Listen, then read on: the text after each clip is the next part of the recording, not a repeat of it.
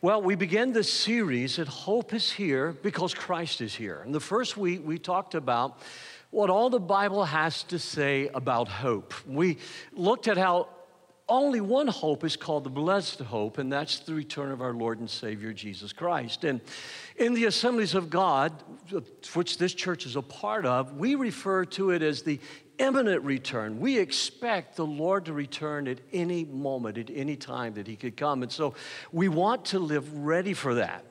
Secondly, we looked at hope for our families, and we talked about raising our families in light of the Lord's return, to teach our children to love the thought of the Lord's return. And the ways I've tried to remind you of that each week is to say if you love the idea of no more hungry children, if you love the idea of no more divorce, if you love the idea of no more sickness, no more crippled people, no more war, no more pollution, no more corruption, if you love the idea of people being raised from the dead to new life, you love the doctrine of the coming of the Lord. Can you say amen to that?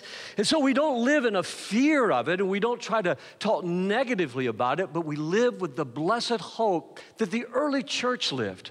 Eugene Peterson said that the way we perceive the future will shape how we live our lives. It will even influence the everyday decisions that we make. I've thought often about that statement that he made as he talked about the second coming of the Lord.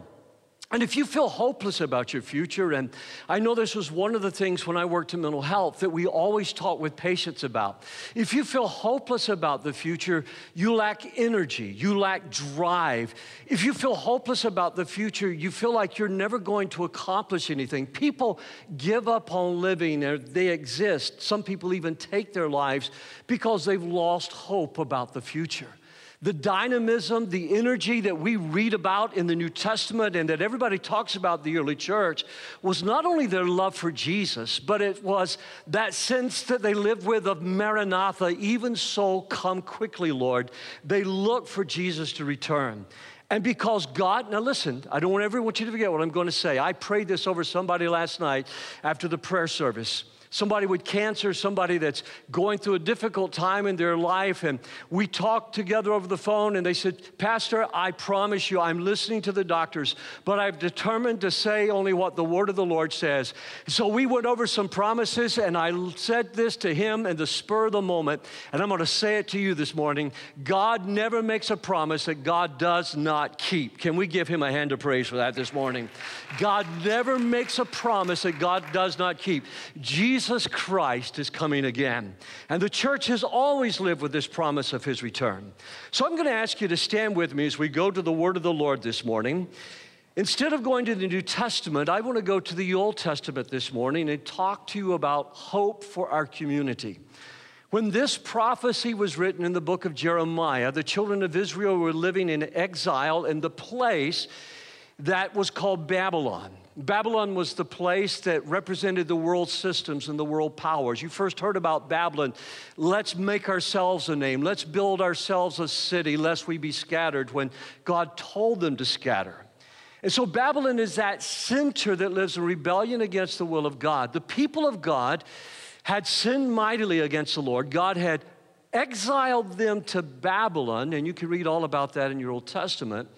And somebody was teaching them, telling them to revolt, and God spoke to the prophet Jeremiah, and this is what he says This is what the Lord of heaven's armies, the God of Israel, says to all the captives he has exiled to Babylon from Jerusalem. Now, notice the sovereignty of God that the Lord has exiled. Babylon didn't exile them, God exiled them. God used Babylon to accomplish his will in their lives. Never forget, God is in charge. So the Lord says, build homes and plan to stay, plant gardens, eat the food they produce, marry, have children. Then find spouses for them so that you may have many grandchildren. Somebody say, Come on, victory, right there. Multiply, do not dwindle away, and work for the peace and the prosperity of the city where I sent you into exile. Pray to the Lord for it for its welfare will determine your welfare. And then in Philippians chapter 3 and verse 20, the Apostle Paul writes these words to us We are citizens of heaven where the Lord Jesus Christ lives, and we are eagerly, eagerly waiting for him to return as our Savior. Father, I thank you for the word of the Lord that gives us wisdom for living, that sanctifies our life. Lord, that becomes a weapon in our hands as we fight against the powers of darkness, that brings comfort and hope to us. And the Lord gives us the energy and the drive by your Holy Spirit to live godly lives, Lord, in a society that oftentimes, oh Lord, manifests itself in ungodliness. Help us to be salt and light, I pray, in Jesus' name. Amen, amen, and amen. God bless you. You may be seated this morning. As a passionate follower of Jesus Christ, I have never believed in a theocratic state. Years ago, when I was in my 20s, I discovered that there were some Christians that wanted to have a theocracy, wanted to make America a theocracy. So I read some of their books. I actually went and met some of the authors of those books. And then I began to read the Puritans because of the influence of a man that pastored in Texas that had been a missionary by the name of Des Evans. I began to read the Puritans and what they said and realized the Puritans never wanted to establish a theocracy. They recognized the different spheres of influence that God had given to the church, to the family, and to the government. And those three spheres influence one another, but they don't run one another. It's my, not my job to manage your family. It's my job as a pastor to teach you how to lead and how to love your families. It's not my job to tell our political leaders how to govern. It is my job as a Christian and as a pastor of a local congregation to attempt to influence the leaders of our community with the Word of God and with godly wisdom. I cannot be true to God or my country if I separate my faith from my politics. I cannot be true to God, and this church cannot be true to God if we separate our faith in God from our political convictions. You see, Pastor, what does this have to do with Christmas and, and hope is here. It has everything to do with it. Because I want to talk to you this morning about hope for our community in light of the coming of Christ.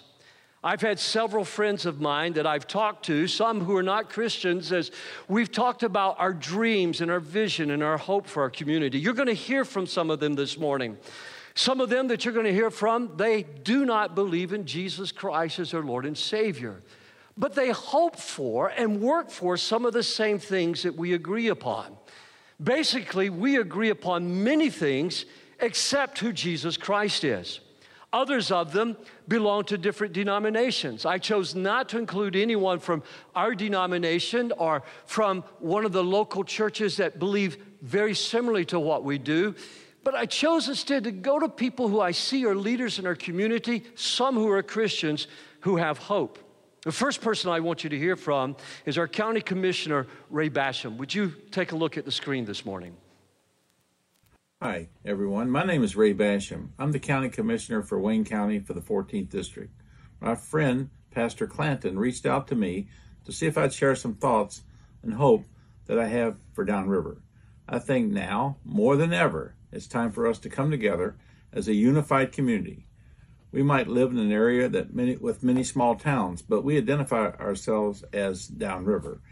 The unit that we've used gives me hope, especially considering the challenges we've had to continue to face. I'm hopeful that we will continue on as we have for the past two years in this pandemic. The care for one another. We have learned a lot about what it means to truly love thy neighbor. I hope that we will live up to that and to find ourselves in a better place. Downriver is my home. I'm proud to live here. I know that there are many others who feel the same way, and I'm hopeful that our camaraderie will transcend any differences and further unite us. Thank you all and Merry Christmas. Any differences and further unite us. Thank you all. I respect and love Commissioner Basham. One of the things that I respected about him is how he's introduced me to people who don't even share our faith, but they work for the common good of our community and work together well. So, the first thing I want you to take a look at that the Bible teaches us that we are to be present and available to our community. God has not called us to be salt that stays in the salt shaker, but He wants us in our community and available to our community. Salt has to penetrate if it's going to flavor and preserve. Light has to leave the church if it's going to penetrate to the darkest corners of the earth. We can neither be afraid of the corruption, nor can we be afraid of the darkness. But we must have a faith in God that compels us, that propels us into those places sometimes that other people are fearful to go. And we must also be available and present to those who share our convictions, or share our hopes, but maybe don't necessarily share our convictions. Vedran Smailovic was the principal cellist for the Sarajevo Orchestra. I've told you the story before and even showed you the video of how that uh, in Sarajevo he was outside of a bakery when a bomb exploded during that horrible war that took place. He watched 22 people mutilated, killed, murdered there in a bakery in his town that he loved in a beautiful city and community. So he decided that every single day he would go and he would play on his cello, he would play in the midst of where the bombing and the bullets were flying. He varied his time from different parts of the day as so as to, for security reasons, but for 22 days straight in a row, he was present, he was available, and it gave people hope because he braved the bullets, he braved the bombs, he braved those that wanted to kill him as he would go out every single day. And when I look at somebody like this that's not afraid of the bullets or the bombs, I ask why some of us sometimes are even afraid to share the name of Jesus with our lost friends. One of my other friends that's very available to the community is, is Rabbi Lopatin, and I'd like you to listen to what he has to say this morning. Hi, this is Rabbi Asher Lopatin, and my great deep hope for this world is that people that are really different, that have different views, different religious understandings and beliefs, different nationalities, different, different ethnic backgrounds, different races, different political views, all will come to not only appreciate each other, but understand how our differences can make us better how listening to each other, loving each other, being with people that are different can enrich our lives, can enrich our beliefs, can strengthen who we are, what we believe in, and what we cherish. So, my hope is that we'll come to that realization, and that realization will come true, and we will grow through appreciating our diversity. The rabbi is one of the most fun people to eat a meal with because everything has a Hebrew blessing for this word of God when you eat. And so you just had to plan a little bit longer when you have lunch with the rabbi. And I love him so much, and I appreciate his friendship. And although we don't believe in who Jesus is, what a wonderful family he has. What beautiful children, polite children, and what he's doing in our community and trying to build bridges with people that are actually his enemies because he's trying to reach out and bring shalom, as he refers to it. In the book of Jeremiah, in chapter 29, we read this just a few minutes ago where God told Jeremiah, He said, Build homes and plan to stay, plant gardens and eat the food they produce. I love what Truett Cathy, the founder of Chick fil A, said. If you want to enrich days, then plant flowers. If you want to enrich years, plant trees. But if you wish to enrich eternity, then plant ideas in the lives and the hearts of men and women. And friends, there's no greater idea than you and I can plant in the hearts of men and women is that the reason that we work to love our community, the reason we serve our community, is because God has called us not only to love him and to love each other, but He's even called us to love people the way Rabbi Lopatin loves people by loving our enemies. And Jesus teaches us there is such great power in that love.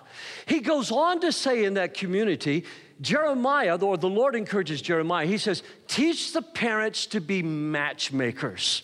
How many of you would love to pick out the son your son's wife or your daughter's husband? Of course you would. You'd love to be that one that does that. And I just saw more mamas raising their hands than I did men. Then it doesn't surprise me. But here Jeremiah encourages matchmaking among the people of God. Marry, have children, and then find spouses. You know, those teenagers don't know how to find a spouse. Then find spouses for them so that you may have many grandchildren. There's the motivation. Multiply and do not dwindle away. Sometimes people hear messages that I think are so contradictory. And that is that as Christians, we need to be separate from the world. We need to flee the world. We need to come out of the world. Yes, we do. But what's it saying to flee? The world? Didn't Jesus say he was sending us into the world? Didn't Jesus call us to be salt and light in the world? My job is not to preserve you. My job as a pastor is to equip you for the work of the ministry so that we can do what Christ did in our lost and dying world. Jesus calls us to flee the values of the world, but not abandon the communities that we live in. What I learned as a young man, and what I hope you have learned through the years, is sometimes when you're serving in the community, you pick up ideas, you pick up thoughts and influences. I've learned the power of just living and reading the Word of God and how it washes your mind and cleanses your mind. You don't plant a church in the red light district of Amsterdam, you don't plant a church in the red light districts of places like Belgium. You don't plant a church with young people and college students in there without them seeing things and having conversations that they will remember for the rest of their lives, but you teach them how to wash their minds with the word of the Lord. And when they see a prostitute or a drug addict cross a line and give their hearts to Jesus, and they come back a year later with us to see how that person is being discipled, it builds their faith. Friends, God has not called us to live in the salt shaker, but God has called us to go out and live in our world and secondly, pray for and care for our world, care for our community. I think too often we undervalue the sacred nature of community. I'll say it again, I said it at the beginning of this series. I love our community. I love where we live at. I love the people of our community. I've grown to love leaders like you're hearing from, but my neighbors and people that I meet. I have come to discover there is a sacred nature to being able to live next to someone that you trust. I've discovered there is a sacred nature to being, to being able to live to someone who initially doesn't want anything to do with you, and then having the privilege to lead that person to Jesus Christ. I've learned the sacred nature of being in community and living with people.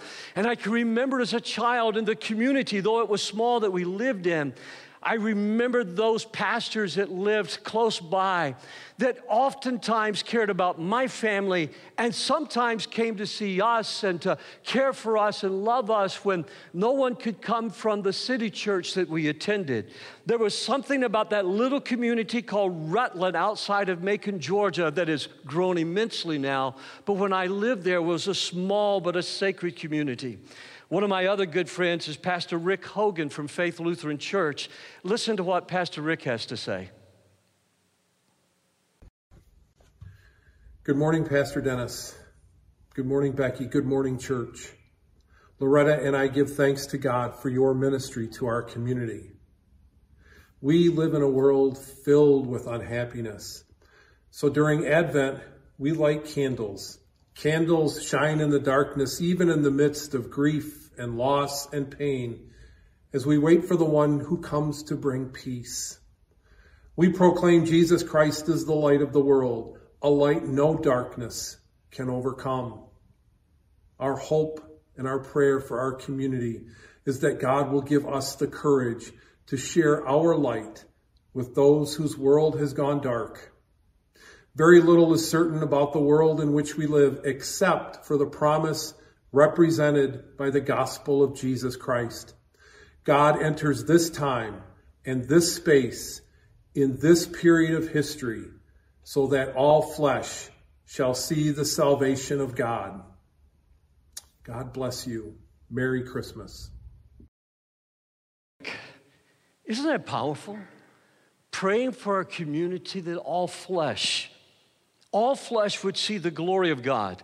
Again, Jeremiah, seek, inquire for, require, request the peace and the welfare. I'm reading from the Amplified Version.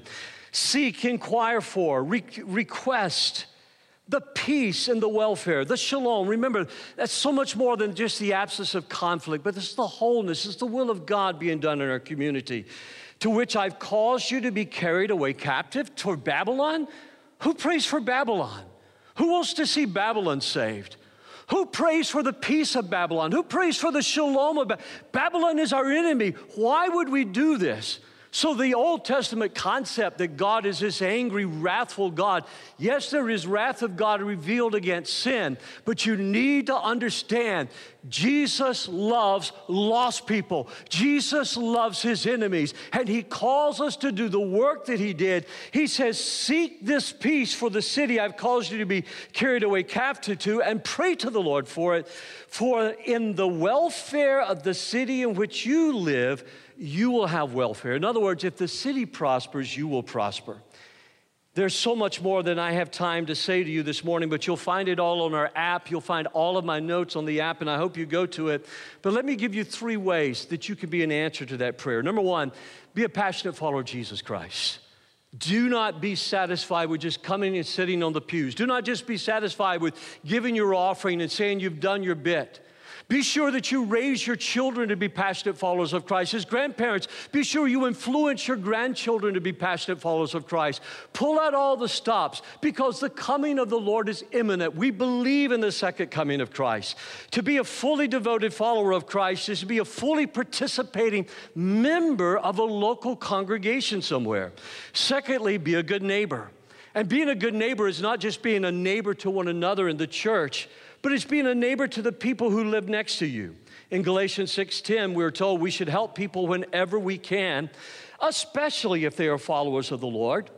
How can I help my neighbors? For those who have been shut in with COVID, we've been able to buy groceries for them. For some, we were able to shovel sidewalks for them. For some, we were able to take care of their lawns for them.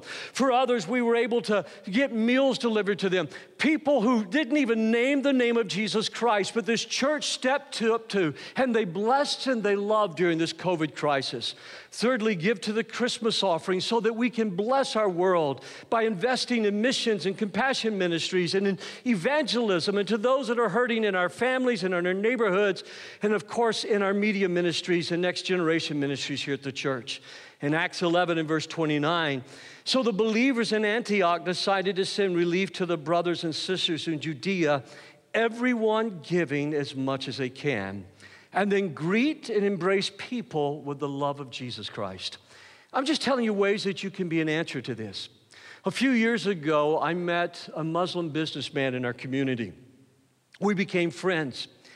We hadn't had many conversations, but during the Christmas season, Asif came to me and wished me a Merry Christmas and just told me how much he loved Christmas. And I just stopped and I said, Asif, you're Muslim. How is it that you wish me Merry Christmas? And he says, I love what it means and stands for for you. I want you to hear this little brief video that Asif, who owns several local businesses in our community, made for our church. Hello, my name is Asif, and I have been living in this community for over 30 years. And one of my fondest hopes for this community is that everybody that lives within it love each other and support each other throughout the good and bad times that we face. As we know, we're living in some very difficult times, and the only thing that will prevail is love and support. We have to get the hatred out of our community and out of our hearts for each other, for our community. It doesn't work. So I pray that God gives us all that sense of hope to really be there for each other and to love and support each other in this community. Thank you. Said in John chapter 13, and by the way, Asif is a very happy person, but he told me, he says, I was so nervous making this video knowing you were going to show it at church. Jesus says, Your love for one another will prove to the world that you are my disciples. Asif has a great love for this country and this community. As a teenage boy, he was scarred by violence in another nation. God sends the world. There are over a hundred languages spoken in our community that we call Downriver. There are people from all over the world here. And Jesus says, Your love for one another will prove to the world that you are my disciples. Jesus goes on to say, Salt is good for seasoning, but if it loses its flavor, how do you make it salty again? If the church loses that quality of penetrating and flavoring the community, how do you make it flavorful again? You must have the qualities of salt among yourselves and live in peace with each other. You see, God has called us to work for the good of the community.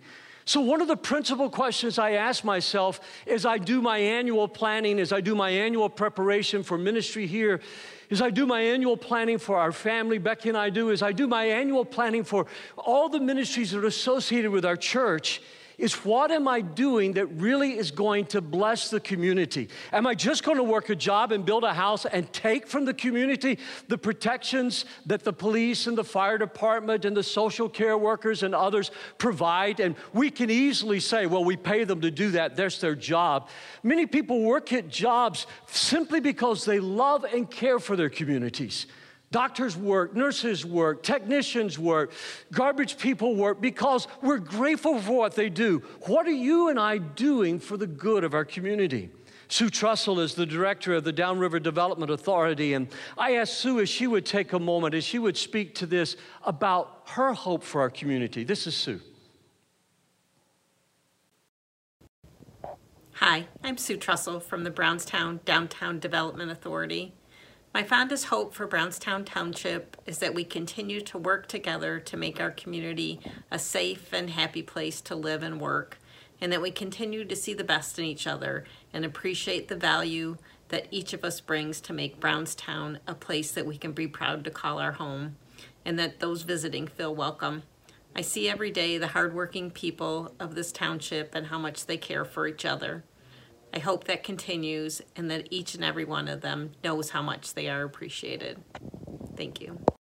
Thank you. And then the next way that we can help our community is by being willing to share the good news. Being willing to share the good news. From time to time, I hear from people say, Pastor, I took a risk. I, I shared Jesus with someone. I said, What happened? They, just, they listened. Sometimes they'll say, They prayed they asked Jesus into their heart. Sometimes some people have said to me, Pastor, my whole life has been changed because I was always so afraid to share because I thought no one wanted to hear. But I meet people all the time. They want to hear the reason for the hope that we have. People in our community are looking for peace. Just recently, a man came up and talked to me and he says, how do you have peace? He'd been watching us online, so he came to me and says, How is it that you have peace? And I explained to him the peace that we have is because of the conviction that we know that Jesus Christ is real and he's alive. He says, But how can you know that Jesus is real? And I told him, I said, Maybe this will help you. I said, Growing up, I hated coffee. As a young man, I hated coffee. The only coffee I ever had wasn't real coffee. It was called Maxwell House. It was called Folgers. And then I was invited to come to Colombia and I preached in Colombia. And they offered me coffee and I wouldn't take coffee because I don't like coffee. And They said, You got to drink the coffee. I said, No, I don't. I'm an American. I don't have to do anything I don't want to do. And they says, No, you have to drink the coffee because this is where their nation's pride is in their coffee. Haven't you ever heard of Juan, the guy that rides the donkey? I drank real coffee. It was a religious experience. I had never tasted anything like this in my life. I instantly became addicted. I came home, I still couldn't drink Maxwell House or Chase and Sanborn. And then one day in Washington, I was preaching in Washington State, state you and I were talking about, and a friend comes up to me and says, Would you like a Starbucks? I said, What is a Starbucks? He said, I can't believe you've never had a Starbucks. And he shared the good news of Starbucks with me, not just by telling me about Starbucks, but offering me a drink of living, I mean, living coffee. He offered me a drink of Starbucks, and I tasted tasted Colombia all over again. It was like being born again. You see, I had experienced the real thing. And I said, There's some things in life you cannot know until you cross the line. Because we can have, according to Romans 5 1, we can have peace with God because of what Jesus Christ, our Lord, has done for us. And then, thirdly, we pray for the prosperity of our community. You know, Becky and I have lived here. Next month will be 23 years ago. We accepted the call to this church. I didn't at first believe the board members about all the ups and downs they told me the economy would have. I just never lived anywhere where the economy could be so volatile. But we have seen many ups and downs in the community. I've learned the value that I had never learned anywhere else before of doing what Jeremiah said to do praying for the prosperity of our community. Because I've seen people lose their homes because they've lost their jobs. I've seen people's families uprooted and separated because in order to keep a job, they had to move some far, far across the country.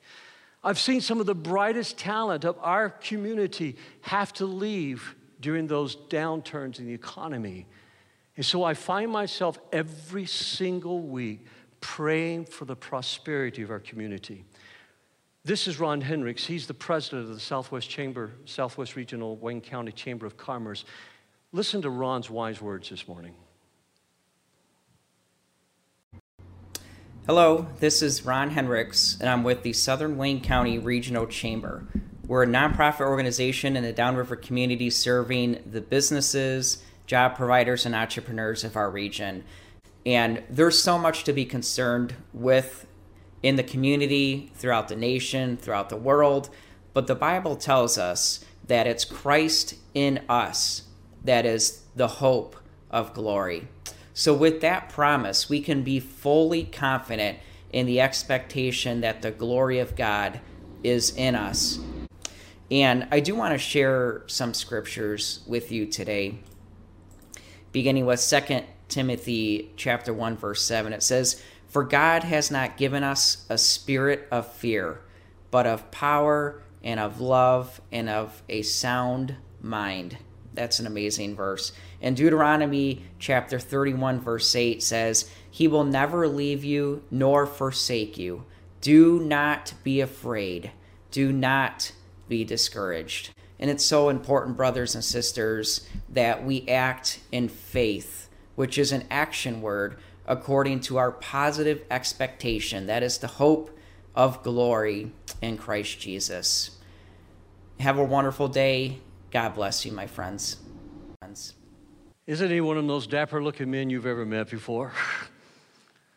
Every time I'm around him, I told him, You look so vogue, make me feel so vague. He's just one of those guys that always stands out. Ron loves Jesus. I was in a conversation with a group of our community leaders, some from Wayne County, and I've been so grateful for the opportunities that I've been given. And so I just asked a question one time, and it's never been answered like this to me before. I've asked this in other places, but I said, What is it that you perceive that the church can do best? And one of the leaders of our community said, I think if Woodland continues to do what it's doing, we couldn't ask for anything more because your church literally makes a difference in our community.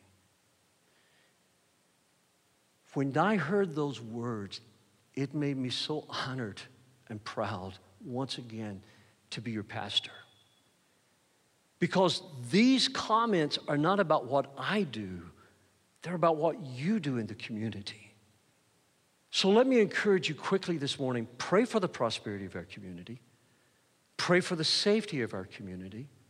And all of these are in the app if you want to look later. Pray for the politics of our community, but pray for the people of our community. There was a study done by the University of Pennsylvania in 2011 that took a look by a non religious professor because he wondered about the church's tax exempt status. What is it that a church really returns to the community? And what the University of Pennsylvania found out astounded them. Because you will not hear often the enemies of the church say anything good about the church. So let me tell you what one of those who is not a follower of Jesus Christ had to say. He said, purely in economic and financial terms, he says 80% of a church's operating budget brings positive good to the community. And he broke it all down in the way that that church is operating, not its missions budget, not its evangelism budget, but its operating budget of how it blesses and impacts the community, the lives that it saves, the families that it saves, the jobs that it provides. And he just went through all of this and he said, I was absolutely stunned. Folks, that is a phenomenal factor produced by unbelievers who say the church returns 80% of its value to the community. I don't know if any other business can say that. I don't know of any other organization that can say that. It is because when the church is being what God has called us to be, we bring the hope and we bring the life of Jesus and wherever Jesus goes, there is shalom. Wherever Jesus goes, there is healing. Wherever Jesus goes, there is peace. Wherever Jesus goes, there is welfare. Wherever Jesus goes, the kingdom of God is exalted and manifested. Can we give him a hand of praise for that this morning?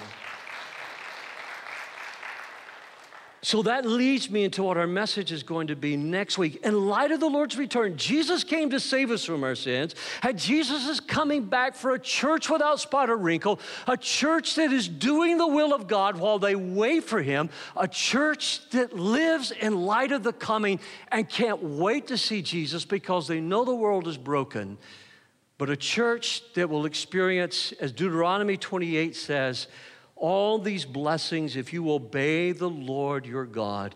Your towns and your fields will be blessed. If the church is blessed, the community will be blessed. Can somebody say amen? And next week, we're going to look at how the church blesses the world. And for that, I want to introduce to you this morning a friend of mine who moved from Michigan to Georgia and then became a missionary. And I left them right after they became missionaries. Becky and I did. We left Kurt and Stephanie and we moved to Michigan. And I want you to know, I have never had so many invitations to watch a football game in my whole life. And so I asked Kurt, I says, Kurt, are you pulling for Michigan or you're pulling for Georgia in the Orange Bowl? And he goes, I'm pulling for Georgia. What a mighty man of God he is. Would you welcome our missionary to the Balkans, Kurt Plagenhoef, this morning? He's going to show a video first. In 1992, I saw a video of believers being baptized in Albania in the Adriatic Sea and they were some of the first believers to be baptized in Albania for centuries. The communist government had just fallen in 1991. Albania was Muslim under the Ottoman Empire for 500 years. And then, after its independence, a communist government took control, and it was communist and atheist for 50 years. It was the world's only officially atheist country. But God's people around the world were praying, praying that Albania would open up. It was the most closed, isolated country in the world, much like North Korea today. And so, in response to people's prayers, God caused the communist government to fall, which brought democracy and freedom and the gospel.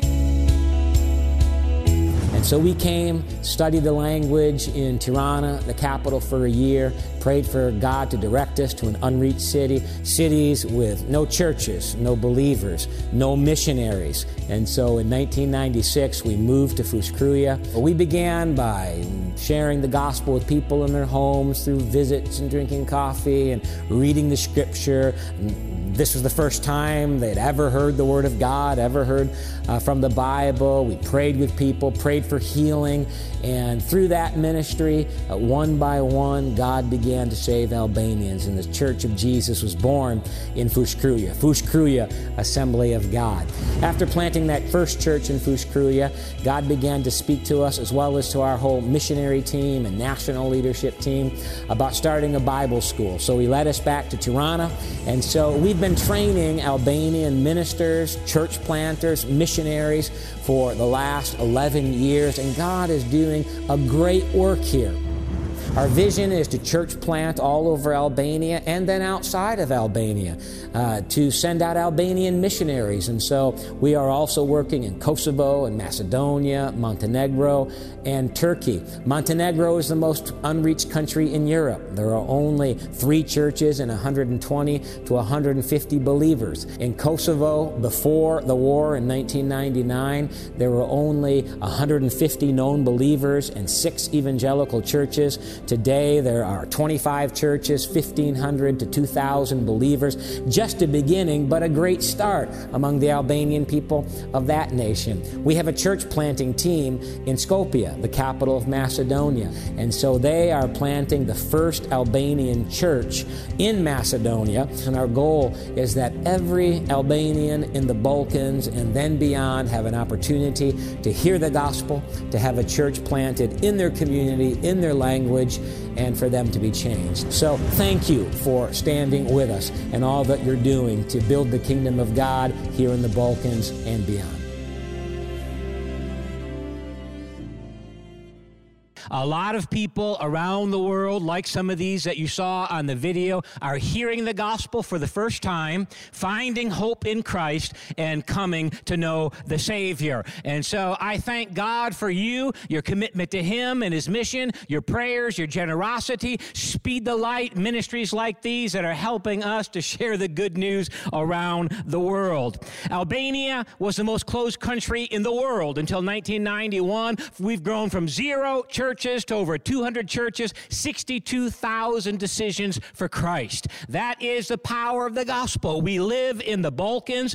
The Balkans is the, praise the Lord, it's the least known, least represented, least reached area of Europe. Uh, you can see on the map, on the screen, the 10 countries that we are targeting 42 million souls, over 99% without any witness of the gospel.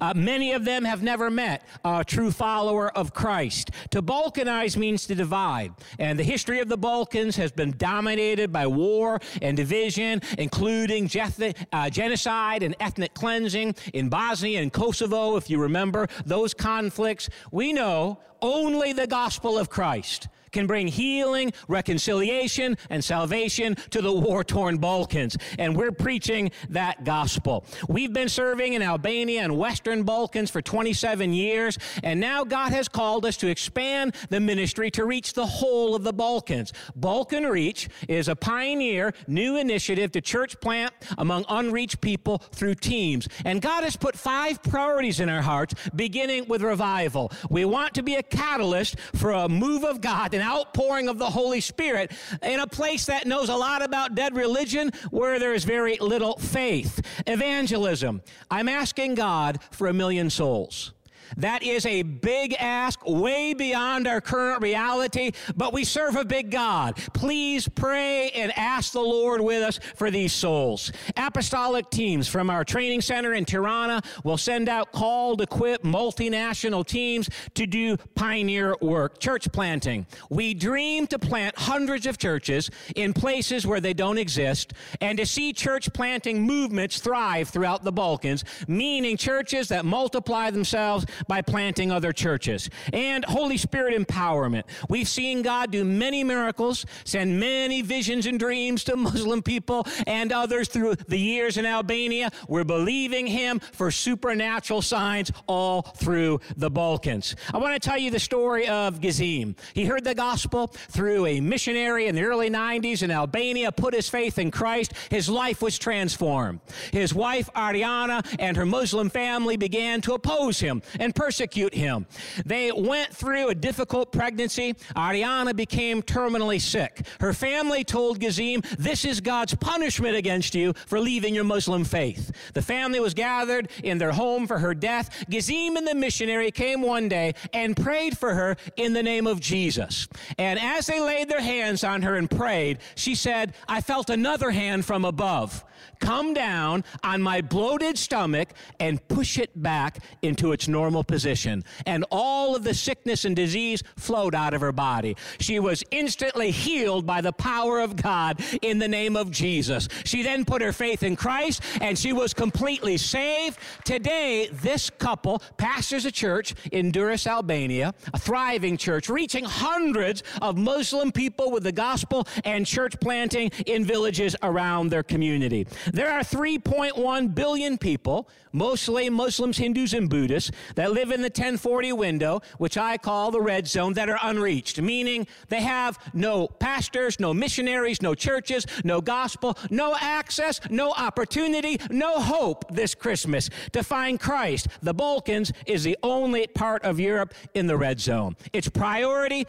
Frontier Missions. I want to ask you to do three things. First, please pray. Get one of our prayer cards from me at our table in the foyer. Pray for us. Pray for workers to the Balkans, our greatest need. Pray for spiritual awakening in secular Europe. It's desperately needed. If you want to know more about Balkan Reach, contact us, sign up for a prayer team, fill out one of our Connect cards, leave it on the table, or scan the QR code on the back of the brochure, and we would love to connect. Second, I ask you to give we, in order to raise our budget and return to the field, we need 10 more partners uh, giving $100 a month. A gift of $5,000 will help launch a new church in the Balkans. Maybe someone could sow that seed of hope today. And finally, please go. God's calling, He's always calling. The question is, who is willing to answer that call to lose yourself, leave everything, and follow Christ? I pray that God will call some of you to the Balkans and help us to reach them in Jesus' name. Thank you. God bless you.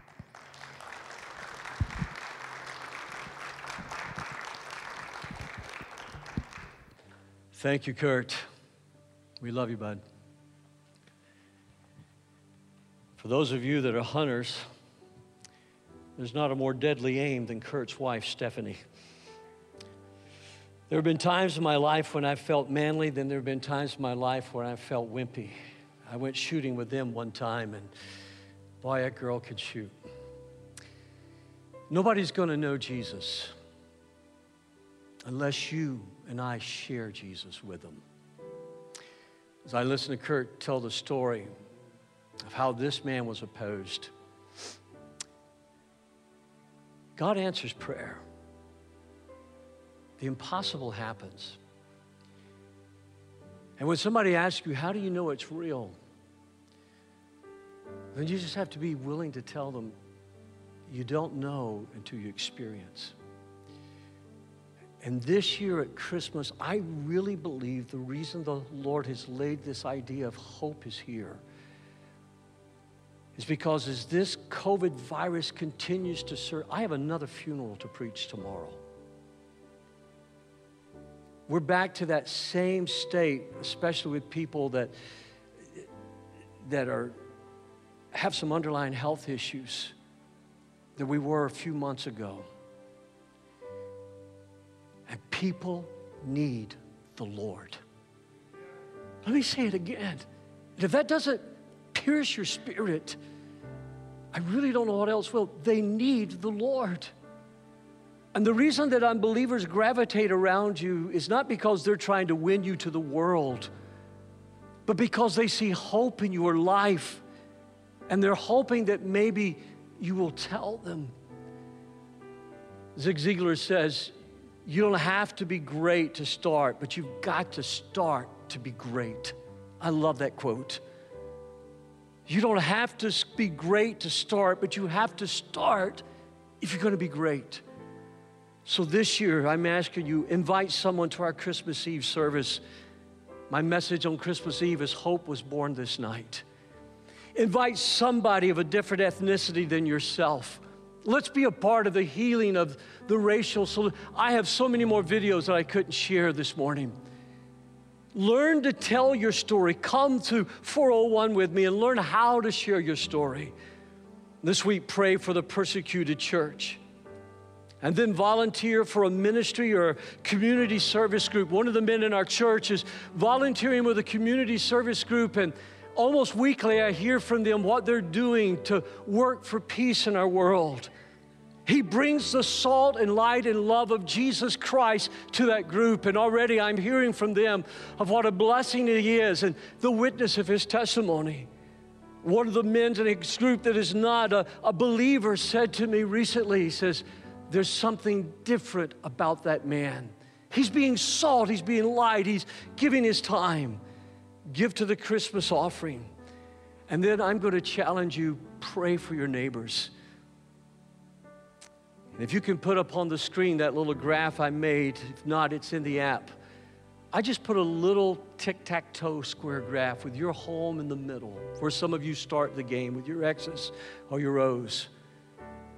But see what happens with an experiment in prayer this year is you begin to pray for one neighbor each week, each day. As you begin to pray for one neighbor, as you reach out to that one neighbor to try and touch them with the gospel of Jesus Christ. Would you stand with me this morning? Oh, come, let us adore him. Oh, come, let us adore him. Oh, come, let us adore him, Christ the Lord. Oh, come, let us adore him. Oh, come, let us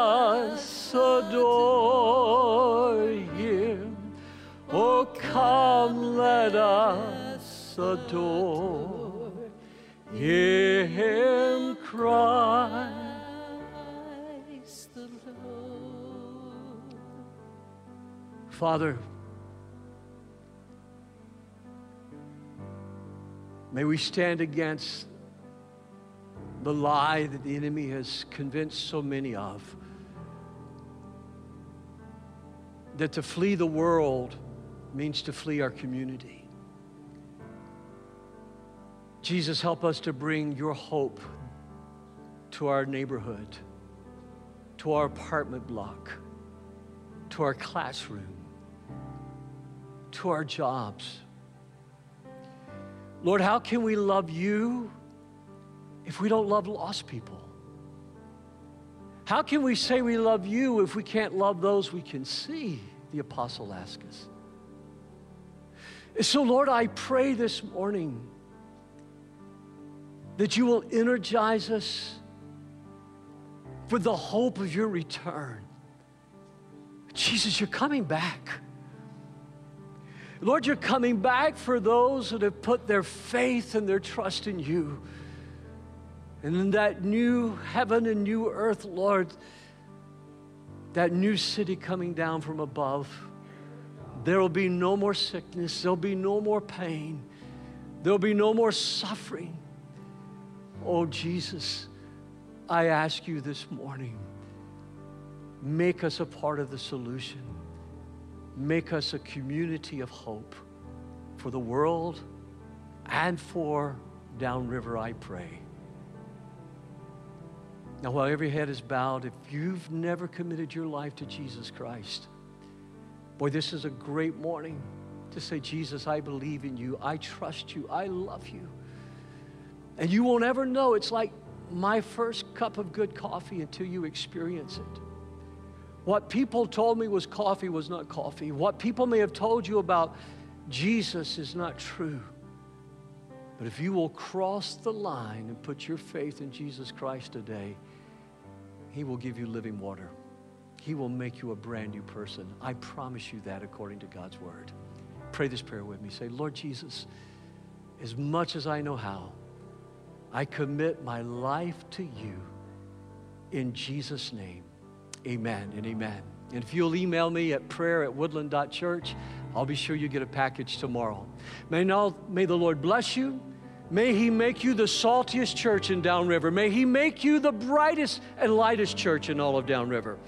And may you go forth in peace and prosperity. In Jesus' name I pray. Amen. God bless you. You're dismissed this morning. Please be sure you meet Kurt at his table in the foyer today.